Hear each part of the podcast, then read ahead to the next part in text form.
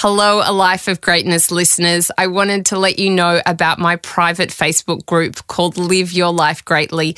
It's a space for our community of like minded people to share their wisdom, discuss the content in this episode, and give advice and tips on how to live a life of love and meaning. To join, search Live Your Life Greatly in Facebook groups. You can also join me on Instagram at Sarah Grynberg. We have some very exciting announcements and giveaways. Plus, we also post videos and behind the scenes footage of each recording. To join my community, search Sarah Grynberg on Instagram. A listener production. This is Unlock the Greatness Within.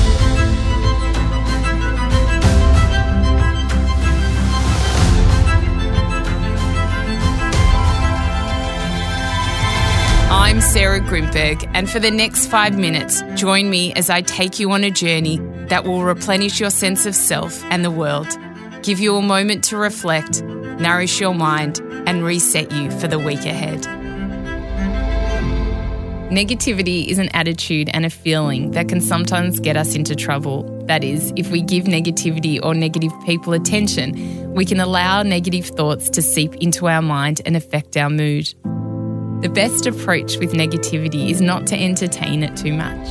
Take it with a grain of salt and move past it as quickly as we can. Sometimes, however, if you're experiencing a difficult time, it can be challenging to choose or see positivity, even though it is what will help you rise out of a bad situation. So, in today's episode, I'll be sharing my methods for tackling negativity so you can make more space for positive thoughts, feelings, and a general state of happiness. I love this quote Beautiful things happen when you distance yourself from negativity. Step one Where is your negative link? Many of us are generally positive in our outlook, but sometimes people or a certain type of situation will trigger a negative reaction in us. This negative link can be what is bringing us down or affecting our mood, causing us to waste time holding on to negative feelings, Buy back your time and take control of your mood by identifying who or what creates a negative ripple in your life. Have a think about what commonly brings up negative feelings, thoughts, or words for you. Write them down and try to come up with some solutions. Can you create a coping mechanism or change your reaction to triggers?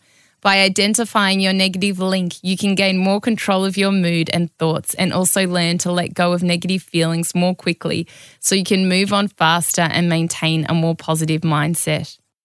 Step two what we can learn from our children. Children can teach us a lot about how to lighten our own behaviour. They are always laughing, smiling, and being playful. Positivity is their default state. As we get older, we can lose some of this lightheartedness simply because of everyday life and the responsibilities that come with being an adult. However, throughout our day and throughout our own behaviour, we need to remember that keeping things positive and light can serve us well.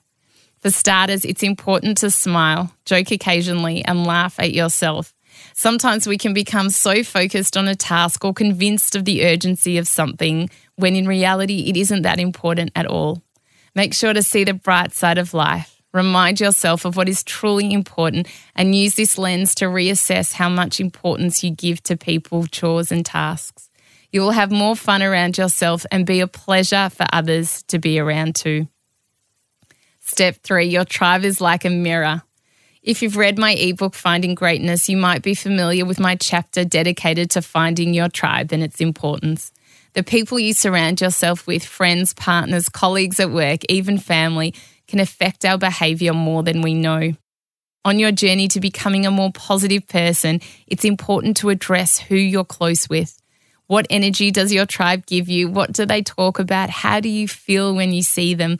When you part, are you drained and exhausted or happy and energized? To maintain a positive mindset, we need to surround ourselves with people that are positive too. We need to have people around us that make us feel safe and supported, who lift us up and encourage us to grow, who bring out the best in us. Consider your tribe. Can you think of anyone that doesn't make you feel good about yourself or makes you a more negative person? If so, then it may be time to let go of them so you can make more room for positive people in your life. As you can see, negativity isn't hard to beat. We just need to be prepared, patient with others, and act quickly. The sooner we reduce our contact with negative people, negative thoughts, and behaviours, the sooner we can return to lighter and more useful feelings of joy and positivity. I hope this episode of Unlock the Greatness Within inspired you and brought you joy.